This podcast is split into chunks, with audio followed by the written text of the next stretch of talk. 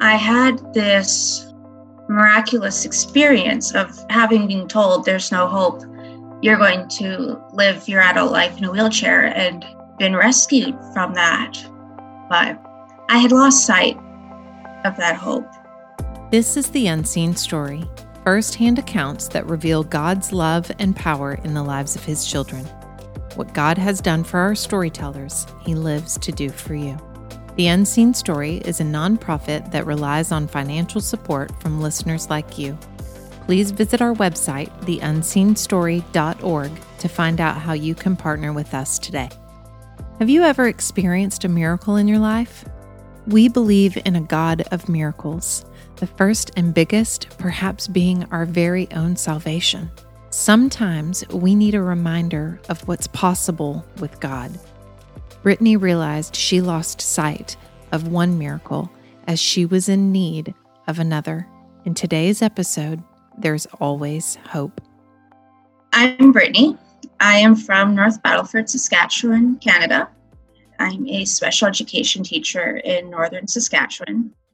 I think for most of my life, anxiety ran as a background program. My family moved around a lot. My father is a minister, attended kindergarten at the Christ for the Nations Institute campus in Dallas, started high school in Calgary, Alberta, graduated high school in Truro, Nova Scotia, went to school everywhere in between. So chances are very likely that anxiety was well founded and I didn't actually fit in as a pastor's kid in a small town and I didn't have a lot of the same interests that a lot of girls have.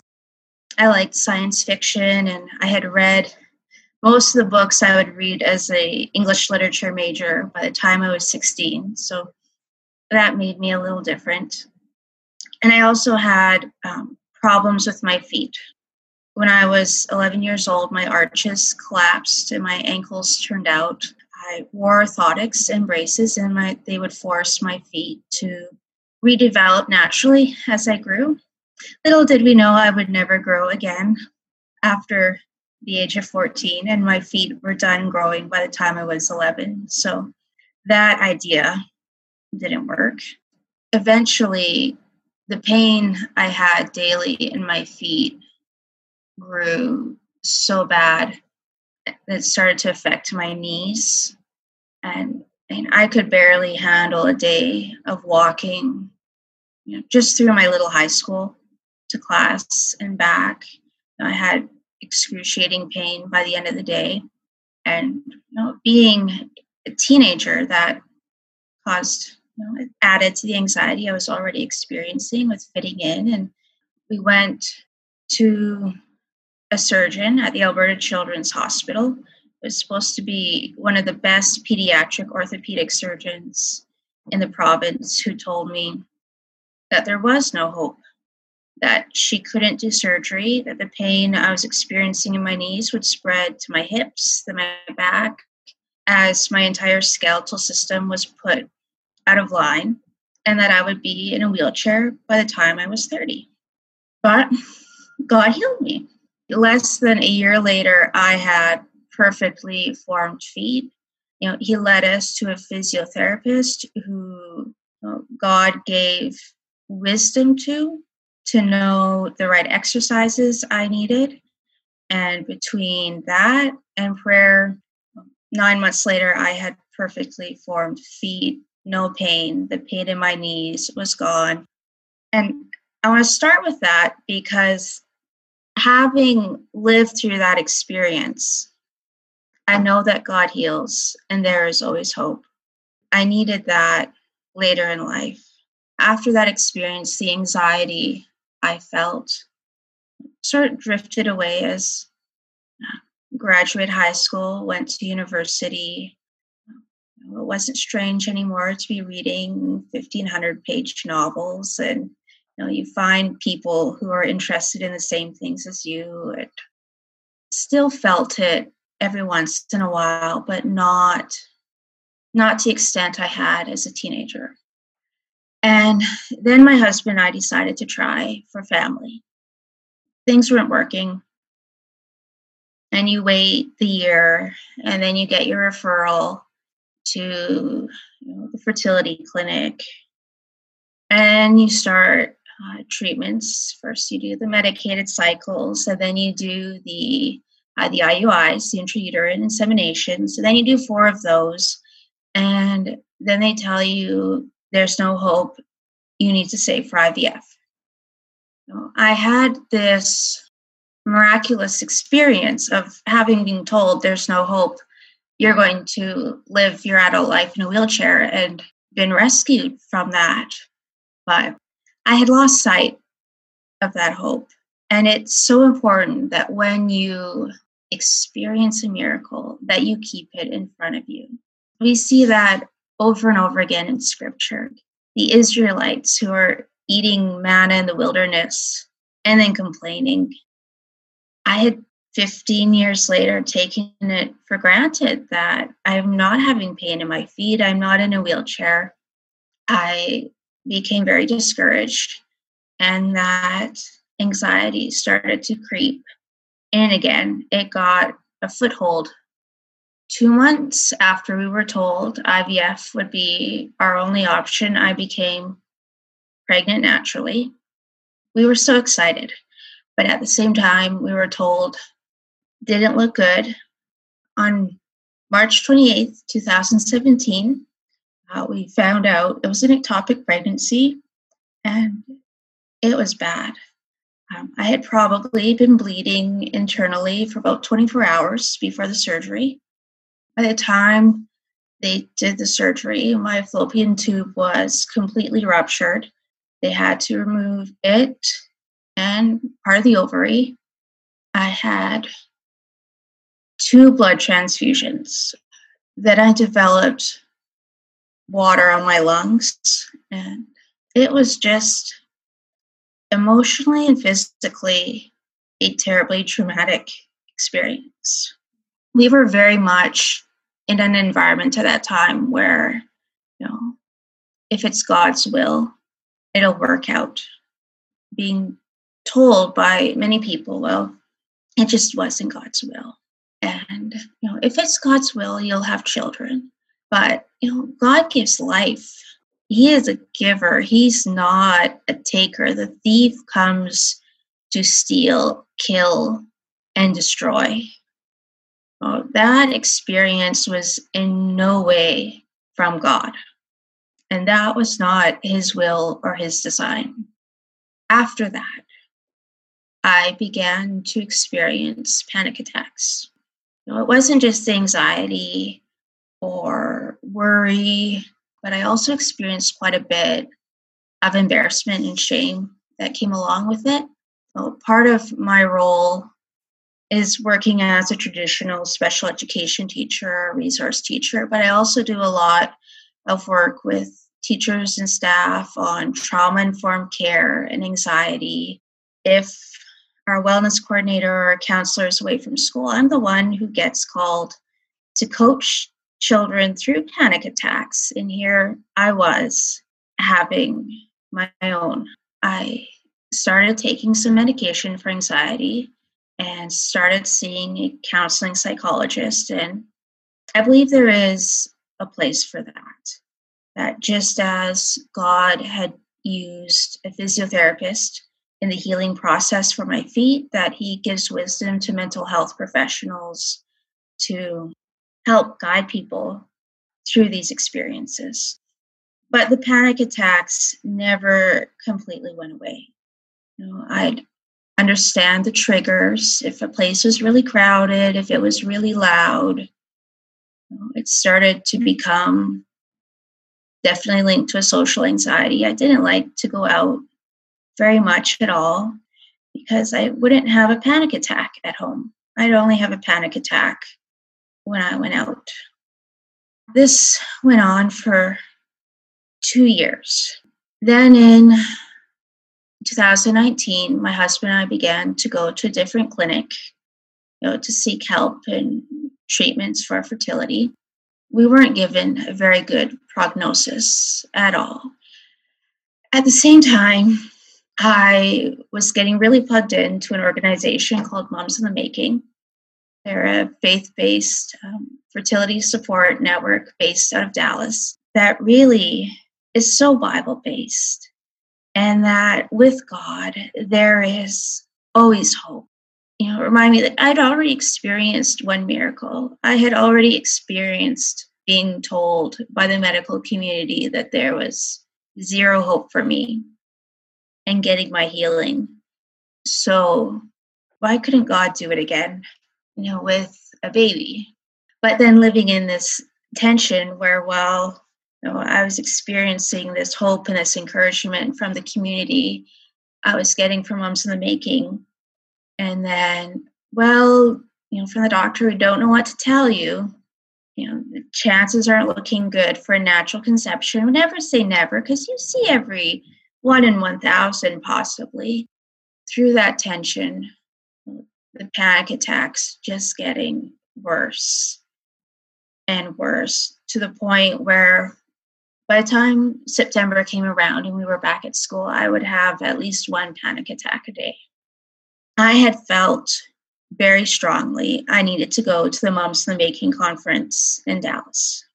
Felt quite a bit of anxiety about that process, but felt very strongly in my spirit I needed to go there.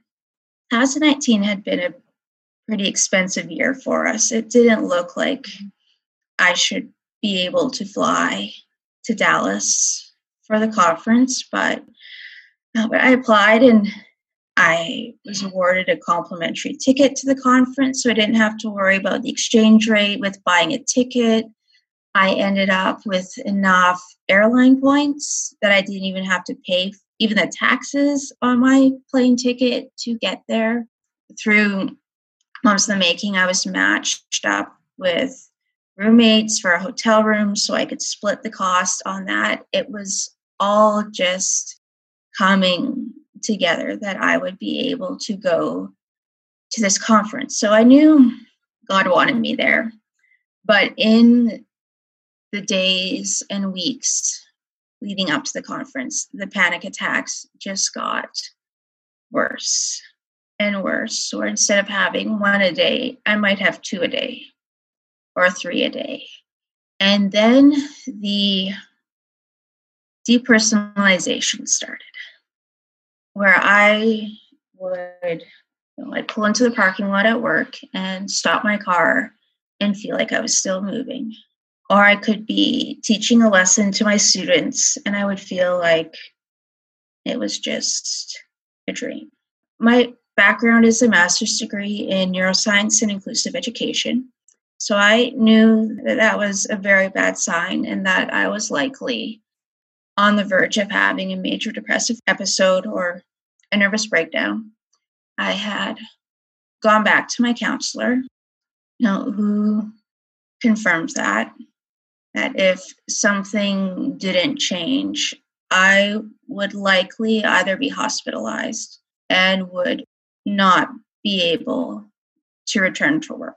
And that was the week before I was supposed to fly to Dallas for the conference. I didn't tell my counselor I was flying to Dallas for this conference because I was pretty sure he would not allow me in his professional capacity as a psychologist to get on a plane in that state, let alone three of them. The day I was traveling to get there, you know, it is a three and a half hour drive from my house to the airport in Edmonton. Uh, it was October and it started snowing. I had a panic attack driving myself there because it was snowing. It wasn't a blizzard. I'm from Canada. That was no need to have a panic attack. I was not able to access my boarding pass and fly paperless, so I had a panic attack about that. Turned out I had been flagged for extra security, and so I wasn't able to access a digital boarding pass because of that which resulted in another panic attack, getting the extra security screen in Edmonton. The flight I was on, it shared the same gate as a flight going to Iqaluit Nunavut. I was flying through 28A, and the flight to the Arctic Circle was on 28B. And had a panic attack that perhaps I was going to get on a plane and end up in the wrong direction. I had a panic attack on my layover at Calgary International Airport, which is an airport I've flown through many times. I had another panic attack during my layover in Los Angeles. I had panic attack on the flight from LA to Dallas. Fortunately, at the time, my parents were pastoring in Beaumont in Southeast Texas. So they had driven up to meet me in Dallas and had rented a hotel room for us for the night, which was amazing. I needed that because that in that state, I don't think I could have spent the night with my three roommates that I hadn't met before. Then the day of the conference, after my parents dropped me off at the church, I had panic attack walking into the church. A few in the lobby, you know, I don't have a personality type that's really good at making small talk.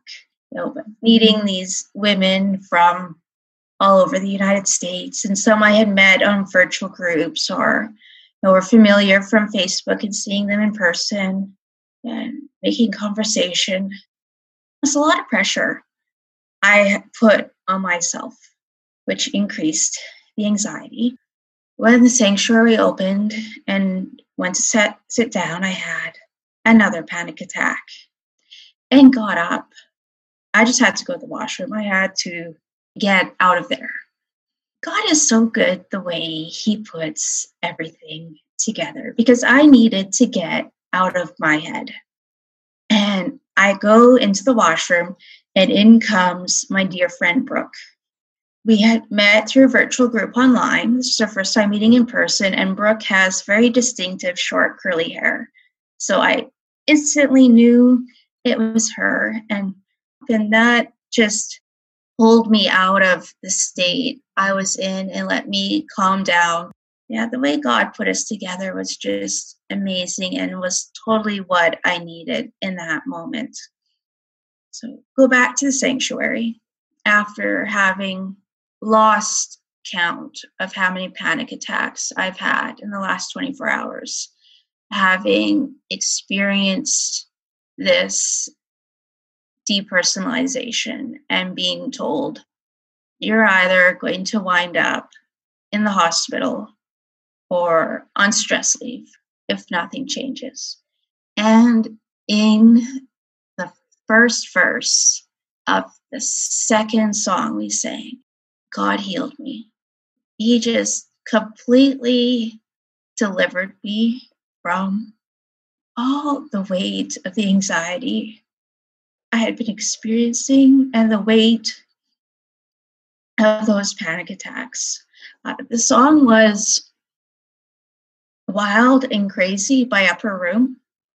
And that verse goes um, You stepped into my darkest night with freedom's spark in your eyes. My shadow fled the dancing light. And all that was dead came back to life. And now I can see you clearly. You're drowning the gray of fear in brilliant color. I have a, a neurological condition called synesthesia. Basically, all that means my sensory pathways are crisscrossed. And one of the ways that manifests itself is I see color for everything days of the week, months of the year, nouns, verbs, everything has its own color. But when I was experiencing anxiety, and especially the panic attacks, there was no color. Everything was just gray and black. And I realized you know, I had never told God about that. I had never talked to Him about how all the colors had gone away and my world was just gray to me. But He knew. My father knew without me having to tell him, and he cared about that. I felt so overwhelmed by his love for me that he would care about that. with that line, you're drowning the gray of fear in brilliant color. And I physically felt like a huge weight, like someone was taking. You know, I live in the subarctic, so we have big, heavy parkas. And at the end of the day, when you take that off, it feels good. And it felt like you know, this weight was lifted off my shoulders. And it was just so light, just weightless. And that was 10 minutes into this conference. I was completely delivered from anxiety. And that was in October 2019. And I went from multiple panic attacks a day, and I have not had a panic attack since. And just coming ever closer to understanding, you know, the revelation of how much God loves me.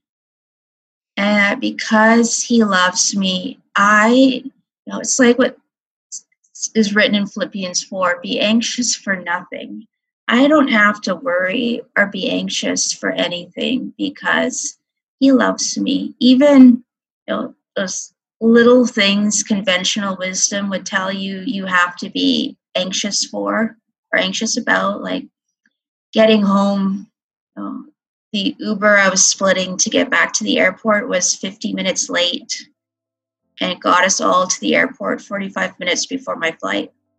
I was not anxious about that one bit. I knew God was getting me on that flight. I didn't care how crowded LAX was because my father was with me and he is so good and just knowing that he loves me and I don't have to live worried and afraid. I experienced a miracle once and forgot about it. But now knowing that if I keep this miracle in front of me, you know, if I, you know, write it on the tablet of my heart and I keep it in front of me and remember how good my God is and how great is his love for me, how faithful he is, then there's nothing to worry about. It doesn't matter what any doctor tells me. All that matters is that He is good and He keeps His promises. Thank you for listening. If you liked today's episode, be sure to check out Healing in Unbelief and Power of Hope.